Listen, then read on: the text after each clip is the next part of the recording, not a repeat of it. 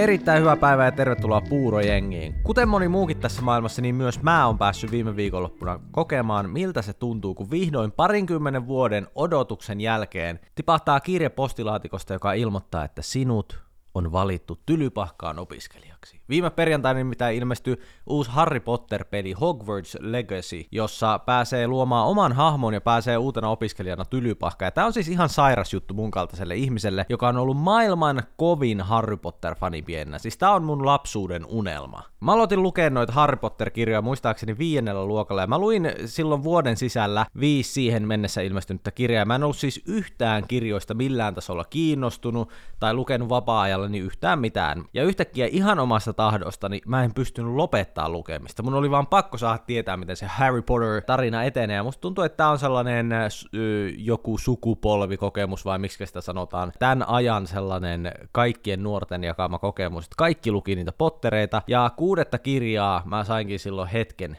sitten ootella, koska viisi oli silloin ilmestynyt, kun mä aloin niitä lukea. Ja siihen aikaan, kun mä aloitin niitä kirjoja lukea, niin mä olin lukunopeudeltani ihan kirkasta keskitasoa. Vuoden loppuun mennessä mä olin sen sijaan ihan itse salama. Eli ne kirjat oikeastaan johti siihen, että jollain tyylin sadalla tavulla minuutissa kehittyi vuoden aikana lukunopeus. Se oli ihan sairasta, opettajakin oli ihan silleen okei okay, nörtti. Harry Potter on muutenkin jättänyt mulle paljon kivoja muistoja. Mä muistan elävästi sen haipin, kun sitä kuudetta kirjaa, eli Harry Potter ja puoliverinen prinssi, odotettiin julkaistavaksi. Ja Jenkeissä kirjakaupat oli puolta vuotta ennakkoon jo tiisaamassa sitä julkaisupäivää ja ennakkomyyntiä. Siellä oli jotain sellaista niin kuin taianomaista jännitystä ilmassa. Hyvä, ettei jengillä ollut kaavut päällä ja näin kun ne kävi kirjakaupassa. Kaikki otti sitä kirjaa kuin kuuta nousevaa, ja mun mielestä se kuudes kirja tavallaan taitto siihen, että vihdoin se Harry Potterin sellainen niin kuin loppuratkaisu alkoi häämöttämään. Ja oli ehkä sellaisia huhujakin ennakkoon ennen sitä kuudennen kirjan julkaisua, että nyt, nyt tapahtuu jotain merkittävää. Ja mä muistan, että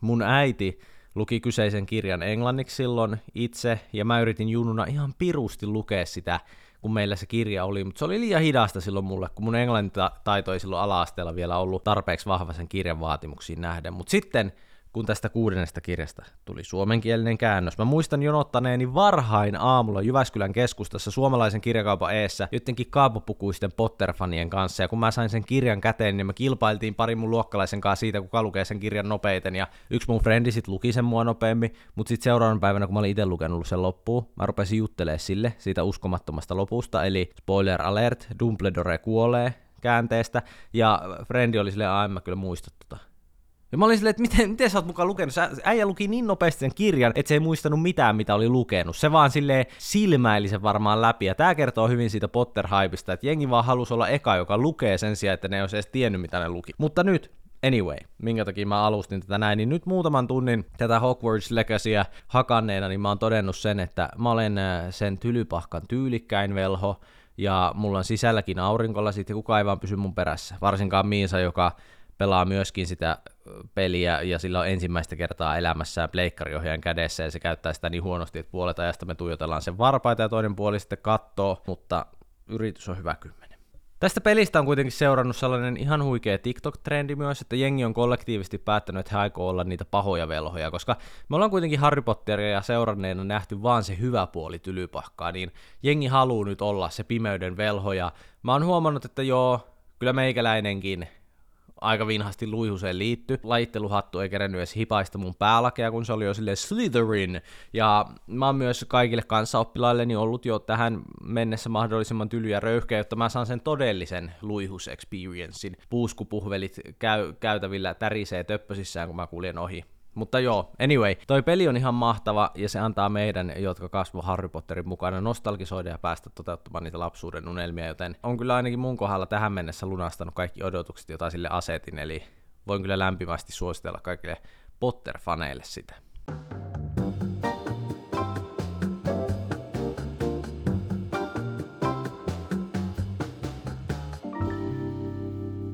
Tervetuloa Puurojengiin. Tämä podcast ei ole videopeliarvostelupodcast, vaikka intron perusteella niin voisi ehkä luulla. Tämä on varten otettava ajankohtais- ja viihdeohjelma, ja tämän shown isäntänä toimin minä, Tomas Grekov. Ja jaksot ilmestyy kaksi kertaa viikossa, maanantaisin ja torstaisin. Palautetta ja ajatuksia jaksoja koskien sä voit jakaa mulle Instagramissa, että Tomas Grekov. Tässä jaksossa mä ajattelin kertoa teille, että miksi juuri minä olen perseestä ihmisenä. Eli mä luettelen mun heikkouksia. Mitkä on niitä asioita, jotka tekee musta just ö, sellaisen sietämättömän ihmisen, kenen seurassa sä et haluaisi olla. Ensimmäisenä kaikista asioista, jotka tekee musta paskan tyypin, mä haluan nostaa esille nälkäkiukun. Ja tämähän on nyt sellainen asia, jota ihmiset tykkää kertoa yleensäkin ja sitten ne liiottelee. Tiedättekö, kun on vaan sellaisia ihmisiä, jotka ei sano sellaista aitoa negatiivista puolta itsestään, vaan listaa vaan sellaisen niin kuin puolivillaisen yleisnegatiivisen asian. Silleen, joo, nälkäkiukku, just give me pizza and wifi and I'm good. Silleen, joo, joo, mutta onko se sulla oikeasti niin paha toi tilanne? Koska mulla se on niin paha. Se on mun mielestä mun top 1 huonoin ominaisuus, se nälkäkiukku.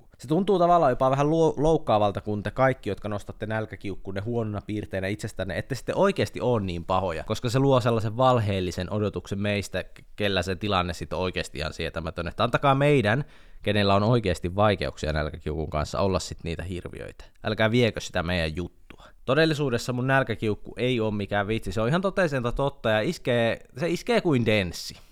Siis kun joillakin se saattaa sille hiipiä paikalle, pikkuhiljaa, askel askeleelta rupeaa ärsyttämään tunti tunnilta enemmän, mutta mulla se toimii näin. Ilmoittamatta ja parissa sekunnissa tulee joku limitti vastaan ja se muuttuu. Että mä saatan olla sellainen oma piirteä itseni ja sitten yhtäkkiä duff, ärtynyt, pahantuulinen, vihainen, ylipäätään paska äijä. Periaatteessa mä oon just se, kenen pitäisi kantaa pikkulaukassa mukana myslipatukkaa aina kaikkialle, mihin menee. Tiedättekö ne myslipatukka-maatuskat, kellä on aina tilanteeseen kuin tilanteeseen pikkulaukussa joku pikkuhelpotus. Silleen, ai tarviiko vettä? Joo, tässä mulla on tässä vesipullo. Ai vessapaperi, joo, mulla on pari kaistelta aina mukana, eihän sitä koskaan tiedä.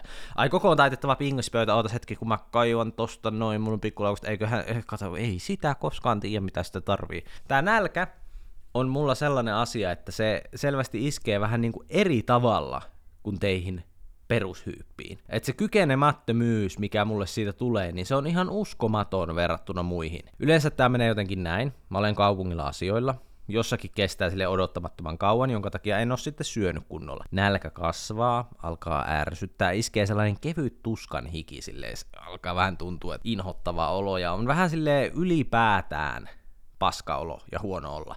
Päätä rupeaa vähän särkeä, alkaa sellaiset pienet asiat y- ympärillä ärsyttää meteli, pitkät jonot, ihmisten hitaus. Tekee vaan mieli päästä siitä tilanteesta pois ja saa syyä jotain, koska sitten tietää, että okei, sitten on taas energia diilaa tämän kaiken kanssa. Sitten perus, jos on jonkun seurassa, niin tekee mieli tiuskia, vaikka se vaan lohduttaisi. Yhtäkkiä on ihan perseestä ihmisen silleen, onneksi mä tunnistan tämän itsessäni ja pyrin sitä aktiivisesti välttämään. Ja tämä on tällaisessa perusolosuhteissa, että esim. kotona tai tutussa ympäristössä, niin tämä on helppoa välttää silleen sitä pahinta kiukkua. Mutta sitten kun ei olekaan kontrollia siitä tilanteesta, niin tämä muuttuu. Et ulkomailla tämä on paljon haastavampaa. Mulla on monta esimerkkiä siitä, kun me ollaan vaikka Miisan kanssa oltu reissussa ja ei vaan löydetä sellaista sopivaa ravintolaa ja sit rupeaa hermot kiristyä. Ja nykyään me tunnetaan jo toisemme niin hyvin avioparina, että ehkä on myös vähän oppinut olemaan rehellinen itsensä kanssa ja siinä pahimmassa tilanteessa mä osaan jo vähän niin kuin tunnistaa, että okei, jos mä annan tälle asialle valtaa, niin musta tulee tosi ärsyttävä joten mun on parempi hillitä sitä puolta itsessäni, että nyt, nyt vaan niin kuin efforttia kehiin. Mutta sitten yleensä se päätyy siihen, että mä vedän sellaiset nollat tauluja ja sanon vaan, että nyt syö mitä tahansa vaan, ja ei ole aikaa valita mitään parasta. Viime syksyltä mulle tulee mieleen tästä viimeisin esimerkki, kun nälkäkiukku äityi pahaksi. Me oltiin Miisan ja Miisan porukoitten kanssa Kreetalla, me oltiin vuokrattu pyörät ja lähdettiin sellaista parinkymmenen kilsan pyöräretkeä vuorille vetää. Ja nämä reissut on ihan bestet. Siellä Kreetalla on ihan mieletöntä safkaa oikeastaan missä vaan, ja vuorilla pyöräily on mahtava kombo, silleen näkee sitä aluetta hyvin, mutta silti haastaa itsensä fyysisesti. Ja oltiin silleen katsottu ennakkoon, että sieltä löytyy sieltä vuorilta hienoja ravintoloita, hyviä sellaisia mestoja, mihin pysähtyä puolessa välissä matkaa. No, Matka alkaa mukavasti, siinä pyöräillään melko lämpöisessä parissa kymmenessä asteessa sellaista jatkuvaa pientä ylämäkeä. Et se on aika raskasta, mutta se ei ole sellaista ylitse pääsemättömän fyysistä. Et ei mitään älytöntä rääkkiä, mutta sellaista tasasta hinkkaamista ylöspäin. Ja ensimmäinen paikka, mihin meidän oli tarkoitus jäädä syömään silleen kevyesti, oli sellainen viinitilan hieno terassi, hienot näkymät, ja tässä vaiheessa matka oli ehkä taitettu joku kahdeksan kilsaa ja fiilis kaikilla, että voisin tässä jo syödäkin jotain, että onhan tässä jo matkaa mennyt ja Siinä kohtaa me otettiin se ensimmäinen ääle. Ne kertoo ovilla, että se on kuulkaa sellainen juttu, että me ei tarjoilla ruokaa. Pelkkää viintä on täällä. Ja mulla on silleen, että no ei hättää, se on hänmän, että ei tässä, että eiköhän noita tuu, jatketaan matkaa, että kyllähän täällä vuorilla näitä mestoja Ja tää on aina mun kohdalla aika iso virhe ulkomailla, että olettaa, että eiköhän noita nyt tuu. Se on itse asiassa yllättävän harvinaista, että sit kun se tarve on, että haluaisi päästä nopeasti syömään, niin että niitä hyviä paikkoja tulisi. No me jatketaan sitä pyöräilyä, ylitetään suunnitellun kokonaismatkan puoliväli. Tässä vaiheessa me myös huomataan, että me ollaan totuttu hieman erilaisiin ruokarytmeihin, koska mähän olen mies, joka syö viisateriaa päivässä ja monesti mä oon tottunut syömään tällä tavalla, että aamupalaksi iso puuro, kello kahdeksalta, kevyt välipala eli proteiinirahka ja leipä joskus kello 10 aikaa just ennen salia ja sit isompi lounas salilta tullessa kello 13 silleen yhden maita ja sit on tauko ja seuraava isompi ruoka joskus viieltä ja iltapala siinä seiskan kasin tietämillä. Tää on sellainen suunta antava, näin ei ole mitään kiveen hakattuja, mutta usein tolleen se päivän ruokailta menee, että silleen raskaimmat ruuat ajoittuu sinne alkupäivälle. No Kreetalla ollessa se oli vähän erilaista, että ampala meillä oli yleensä kevyempi, koska me ei keitetty mitään puuroja siellä, vaan syötiin kananmunia, tomaatteja, fetaa, leipää, tällaista perusjuttua. Kevyet ampala-annokset, ja tämä tapahtui ehkä just silloin 89 maita. No nyt sitten mä olin siellä pyöräretkellä tällaisessa kriittisessä tilanteessa, varmaan kello yhden tietämillä, kun mun keho on tottumuksesta silleen, että nyt syötäisiin jo kolmatta kertaa. Ja me ollaan syöty yksi kevyt ruoka silloin heti aamusta. Ja Miisan porukoilla selkeästi oli taas ruokailurytmi vähän sille eri taitoksissaan, että he on tottunut syömään harvemmin ja ehkä myös pienempiä annoksia kuin mä sit kuitenkin. Me ollaan sitten tässä vaiheessa jatkettu muutama kilometri viinitilalta ja mä tunnen, että päässä alkaa oikeasti silleen surisemaan. Että ei niinku, nyt ei pysty. Ja Miisa isä haluaa pysähtyä ottamaan yhteiskuvia siellä vuorella. Mä totean Miisalle, että nyt alkaa meikäläisellä kyllä paukut loppumaan tähän hommaan, että ruokaa olisi saatava, että ei hirveästi vitti stoppailla, vaan olisi vähän niin kuin mentävää. Ja Miisa toteaa, että ymmärtää yskän, mutta otetaan nyt tässä kuvaa. Ja meikäläisillä herää mielessä tarve protestoida, että ei nyt oteta kuvia, vaan lähdetään vaan syömään ja näin. Vaikka kenenhän, kenenkään hän syyhän tämä ei ole, että, ei, ei, että tämä ruokahuolto ei pelaa, että ei sille maha mitään. Mutta silti on sellainen fiilis, että nyt, nyt on kuolemanpelko kehossa, että jos ei tule ruokaa, niin pyöryn. Ja Facebook-päivitys ei sille itsellä ollut siinä vaiheessa se välttämättömin prioriteetti numero yksi. No, onnistun silti vääntämään naamaan hymyyn kuvaa varten ja lähden polkemaan rivakasti muiden edelle sille ruokaa on saatava tyylillä. Ja me ollaan meidän suunnitellun lenkin korkeammalla kohdalla, että alkaa ne pahimmat ylämäet helpottamaan, mutta olo on myös heikko ja me nähdään kyltti. Taverna tähän suuntaan. Elämä voittaa, yes. Tää on hyvä tuuli tuivertaa hiuksia, mä kaaran sen tavernan pihaan, mä laitan pyörän seinään vasta ja istun reteesti ekana pöytään, koska mä oon sen verran paska äijä, että mä pyöräilin muita nopeammin paikalle suutuspäissäni, koska halusin vaan ruokaa. Tarjoilija tulee paikalle, toteaa mulle, I'm sorry, but we are not serving food today. Mä katsoin sitä tarjoilijaa silleen, anteeksi, kuinka? Et tarjoile ruokaa tänään, onko tämä vitsi? Sitten se sanoi, että joo, että heillä on saksalaisturistit buukannut koko ravintola ja saapuu viiden minuutin kuluttua. Mä olin oikeasti valmis tässä vaiheessa aloittamaan jonkun beefin. Mä laahustin pöydästä tien viereen istumaan sellaiselle kivelle ja mä ootin, että muut saapuu paikalle ja voitte kuvitella, kun muu seurue tulee sieltä hymyssä suin vähän silleen naureskellen sinne ravintolalle sellaisella energialla, että no niin Tomas, etköhän sinäkin saat tästä nyt ruokaa, niin ruvetaan syömään niin virkoa, että ha Ja sitten mä katson niitä täysin nujerrettuna ja sanon viimeisillä voimillani, joo ei ne päästä. Muut oli sillä, ai, ai mitä? Joo, ei ne päästä meitä, kun jotkut saksalaiset on vuokrannut koko paska.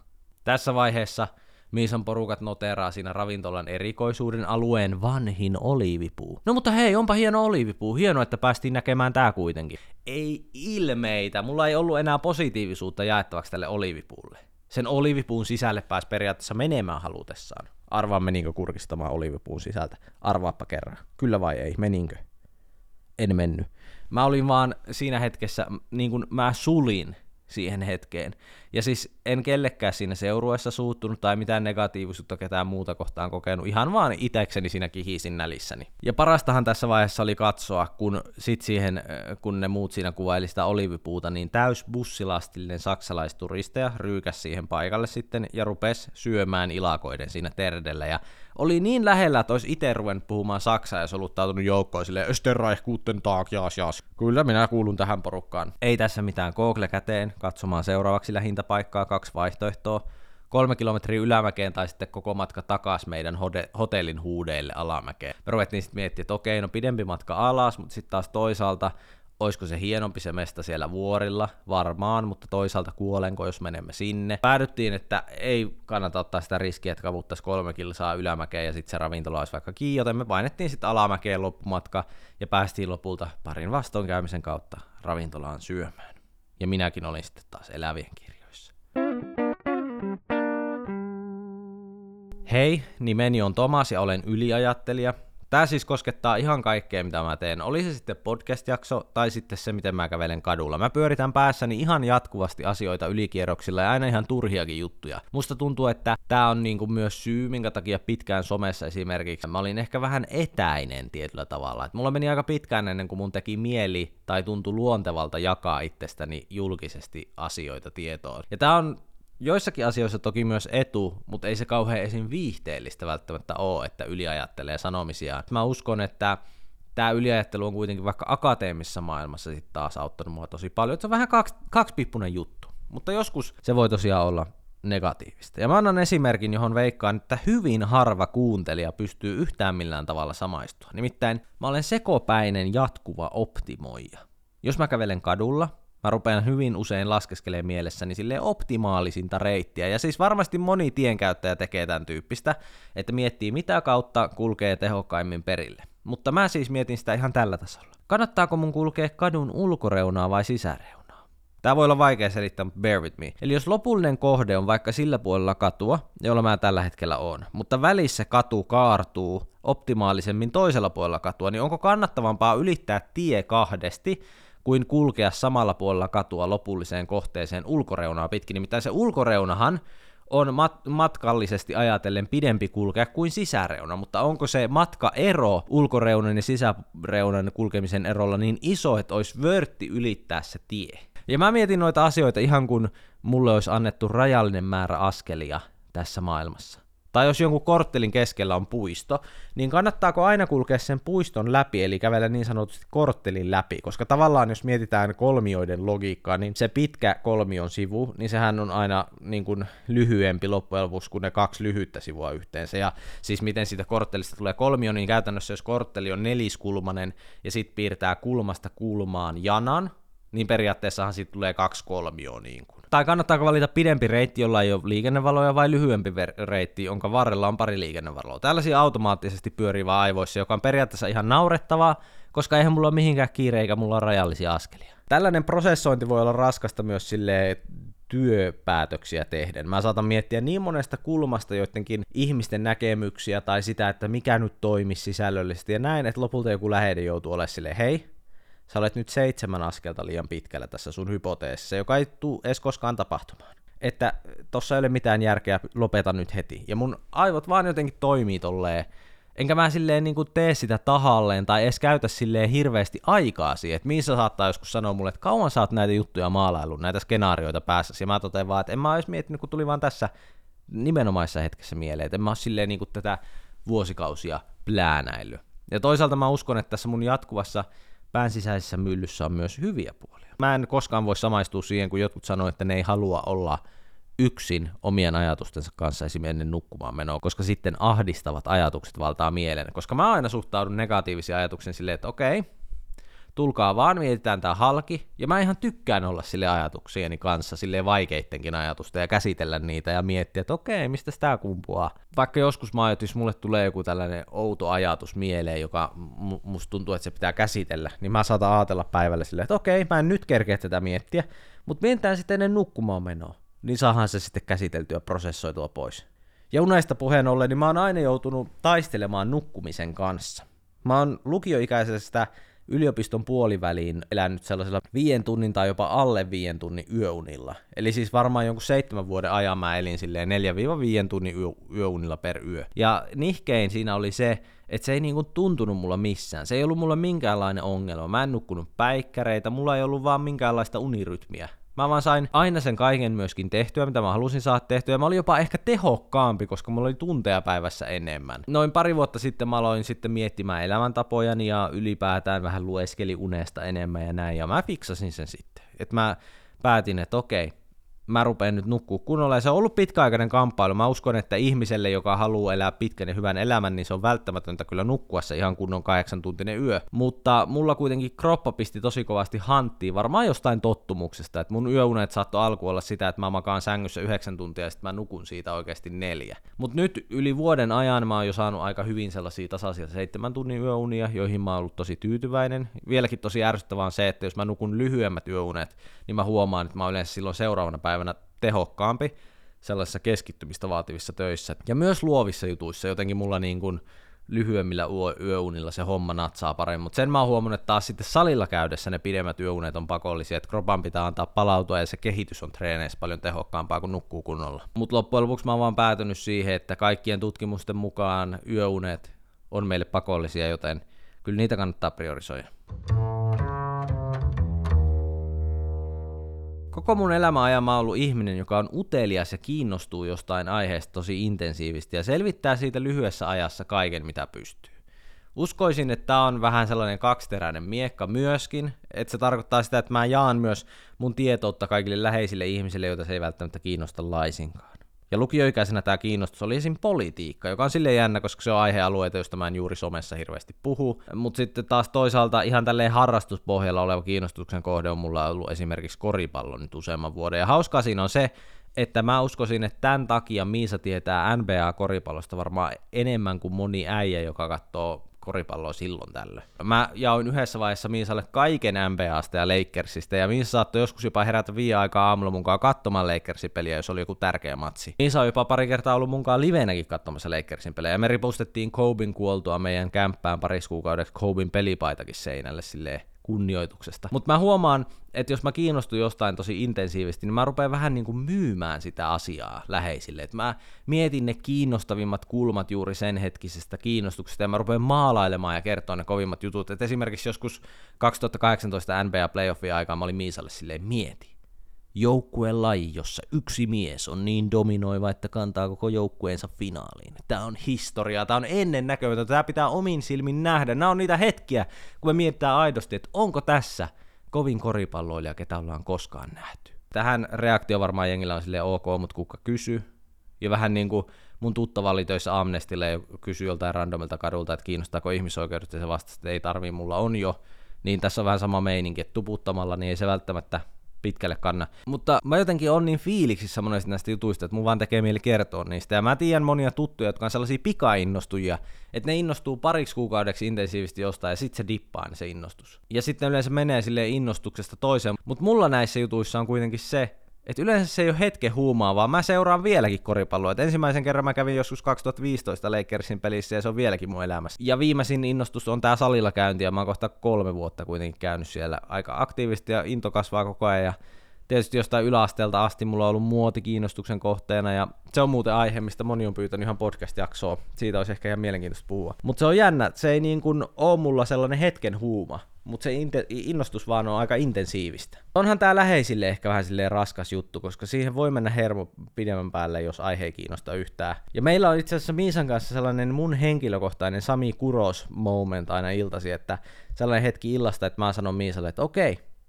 nyt katsellaan vähän videoita. Mä olen kuratoinut täältä netin parhaat löydöt ja meemit, ja se aihe saattaa olla mikä tahansa, ja mihin se jaksaa aina niitä katsella, mä en tiedä miten, mutta toisaalta onhan siellä aina niin kuin vaan ne parhaat meemit, mitä mä oon nähnyt siinä lähiaikoina. Eli ei niitä videoita ole yleensä kauhean montaa katseltavana.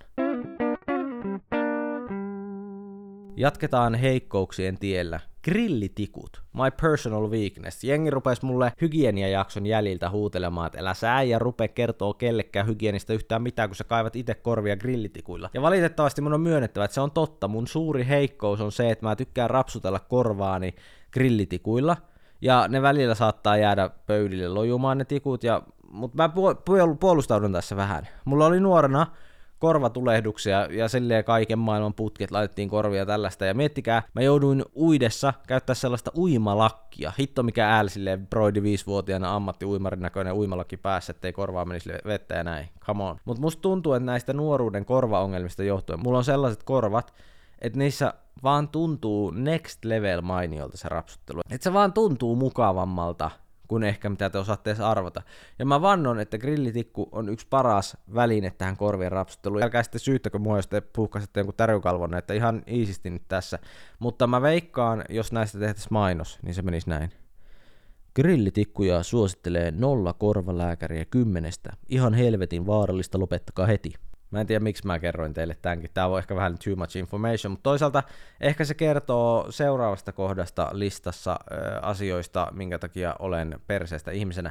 Mä olen ylirehellinen. Ja tämä olen oppinut äidiltäni 100 prosenttia. Mun äiti on ihminen, joka palaa kotoa kauppaan, jos se huomaa kuitissa, että joku tuote on jäänyt niin kuin maksamatta, eli niin kuin piippaamatta. Ja että se on niin kuin tavallaan sen kassan vika, että se ei ole piipannut vaikka kurkkua, mutta mun äiti palaa kotoa kauppaan takas kuitin kanssa ja sen kurkun kanssa silleen, hei, et muistanut laskuttaa tästä. Ja näin toimin myös minä. Mä oon New Yorkissa aikanaan vähän kalliimmat vaateostokset tehneenä muutama vuosi sitten palannut kauppaan maksamaan 200 dollarin hintaista teepaitaa, jota myyjä ei jostakin, jo, jostakin syystä, se ei ollut huomannut sitä piipata ja ma, niin kuin pistää maksuun.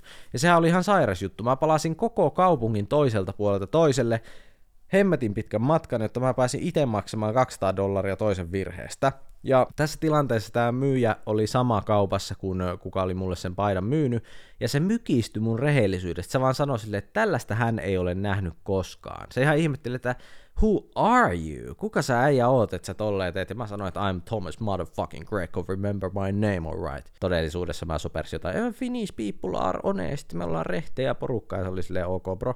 Mutta 2020 keväällä, kun korona runteli maailmaa, niin mä sain tältä myyjältä sähköpostin, niin kuin tyyli vuosi kaksi tämän tilanteen jälkeen, tämän teepaitajutun, niin sähköpostin siihen tyyliin, että hei, halusin vain laittaa viestin, että elämme tässä erikoissa maailmantilanteessa ja halusin muistaa sinua, joka osoitit ystävällisyyttä minua kohtaan.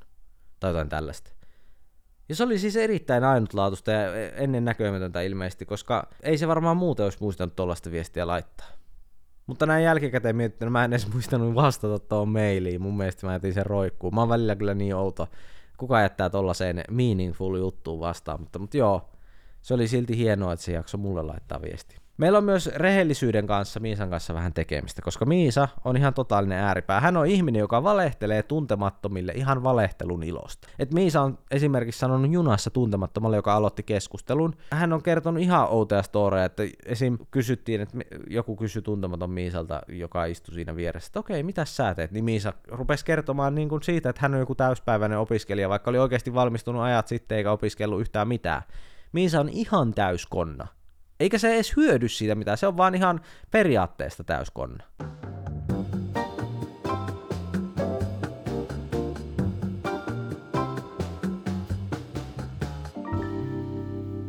Okei. Okay. Kaikki mun tutut varmaan tietää, että tän on oltava listassa. Mulla on pakollinen tarve päteä, jos mä tiedän olevani oikeassa. Jos joku sanoo mulle jotain faktuaalisesti täysin väärää, mulla on kauhea vaikeus olla korjaamatta. Mä sanoisin itse, että tämä on vaan asia, joka ehkä on mulla vuosien saatossa nyt parantunut, Mut, eli tämä ei ole niin paha kuin tämä ehkä joskus ollut. Ja tämä on asia, että kun mä nykyään tajuan sen, että mä päden, niin mä ajattelen ihan selkeästi, että okei, lopeta toi. Että on nyt saakeli hiljaa. Tässä on esimerkki. Jos joku henkilö tulee tilaan ja sanoo vaikka, on kyllä jännä ajatella, että kuningatar Elisabeth II kuoli tuossa elokuussa, kun tuntuu, että siitä olisi jo iku, ikuisuus. Niin mun on vaan pakko vastata siihen, että no okei, itse asiassa hän kuoli syyskuussa, mutta joo, tajuan pointti. Johon, hän, johon tämä niin alkuperäinen tyyppi voi olla silleen, että aa okei, kuka kysyy, ketä kiinnostaa oikeasti. Kiva, kun korjasit. Ja on vaan pakko sanoa, että vaikka tiedän olevani tossakin oikeassa, niin se ei ehkä ollut se pääpointti, ja sen takia mun ei ehkä aina tarvitsisi korjata. Mä oon huomannut, että näitä tilanteita on yllättävän paljon, jossa ihmiset sanoo vaan asioita, niin kuin jotka on todellisuudessa väärin, ja se on vaikeaa kuunnella niitä juttuja, jotka on väärin, kun tietää itse, että ne on oikein. Tekee vaan mieli korjata. Ja pahinta on se, kun jotkut mehustelee sellaisilla asioilla, jotka vaan ei pidä paikkaansa. Että se on sellaista ilmiselvää liiottelua, niin tietää se itsekin. Mutta sitten silleen, että jos ne mulle nyt siitä mehustelee, niin pakko korjata. Esimerkiksi mulla on yksi frendi, joka aina jos Lauri Markkanen on uutisissa, hän ei itse seuraa siis koripalloa juuri ollenkaan, mutta se laukoo aina jotain sellaista, että Lauri Markkanen on NBAn kovin pelaaja. Ja mä tiedän, että se tavallaan on liiottelu ja sellaista vaan haippia ja tällaista ja innostusta, mutta mun on vaan pakko aina korjata silleen, että no joo, onhan se pelannut hyvin, mutta ei se nyt paras oo. Okei, nostetaan sitten vielä tapetille. Viimeisenä ja ehkä vähän vähimmäisenäkin asiana se, että olen perseestä, koska olen tarpeettoman kilpailuhenkilö. Mun on todella vaikeaa suhtautua mihinkään esim. palloilulajiin rennosti, sille että hei, no käydään vaan pelailemassa ja lätkemässä. Tärkeintä, että kaikilla on hauskaa. Kaikki saavat pallokosketuksia ja opitaan samalla toisiltamme. Mä oon kerran raivonnut Miisalle, kun mä olin pelaamassa, ja olin voitolla, ja vastapuoli haukotteli kentällä. Et mitä helvettiä siellä haukotellaan siellä kentällä, kun on häviämässä. Että en mä tullut tänne vaan pelailemaan jotain lätkimistä tai tällaista. Täällä pelataan tosissaan, eikä tuota läpäällä turpaa. Et tultiinko me pelaan vai haukottelee? Et päätetään nyt. Ja hyvin kuvaavaa myös se, että mä pelasin äh, Miisan isää vastaan shakkia kerran muutama vuosi sitten, ja mä hävisin ihan sata nolla. Ja sitten se kertoi silleen, että no joo, myönnetään, olin shakkikerhossa nuorena, että onhan mulla näitä toistoja alla. Ja mä olin silleen, että okei, fine, katsotaan, katsotaan. Mä latasin shakkisovelluksen puhelimen, pelasin puoleen vuoteen joku 800 matsia, opettelin avauksia, ostin shakkikirjan, rupesin katsoa jotain shakkimatseja netistä liveenä ja näin, ja sitten mä palasin keuruulle silleen, että okei, katsotaan, ja voitin. Sen jälkeen ei paljon shakkia pelailtu, mun oli vaan pakko voittaa. Mutta hei, nämä on kaikki asioita, joita mä oon tälle iän tullessa ja vanhentuessa, niin mä oon rekisteröinyt näitä ja lähtenyt aktiivisesti kehittämään. Mä en halua ajatella niin, että jotkut on silleen, minä olen minä, ja deal with it, silleen, I'm the best the way I am ja näin. Joo, mä en oo silleen, vaan mä oon lähtenyt haastaa itteeni näissä asioissa, oikeastaan kaikissa näissä kohdissa, että hei, tunnistan tämän tilanteen, ja mähän voin pyrkiä jatkossa katkaisemaan tämän niin kuin, ongelmakohdan aina, kun huomaan sen ilmestyvän. Aina kun se luonnollinen reaktio puskee sieltä läpi, niin mä voin olla silleen, että okei, nyt mä huomaan tämän, mä otan tämän nyt vähän iisimmin, en anna tämmönen tunteisiin ja näin. Ei aina tarvii hermoilla. Tää on vaan elämä. Kiitos, että kuuntelit Puurojengiä ja podcastin jaksot. Tulee maanantaisin ja torstaisin. Jos sulla heräs ajatuksia tai palautetta tästä jaksosta tai podcastista ylipäätään, niin let me know. Instagramissa, että Thomas Reko, siellä kuullaan. Kertokaa, miksi juuri te olette perseestä ja näin. Tällä kertaa ei mitään sen kummempia. Se on moro.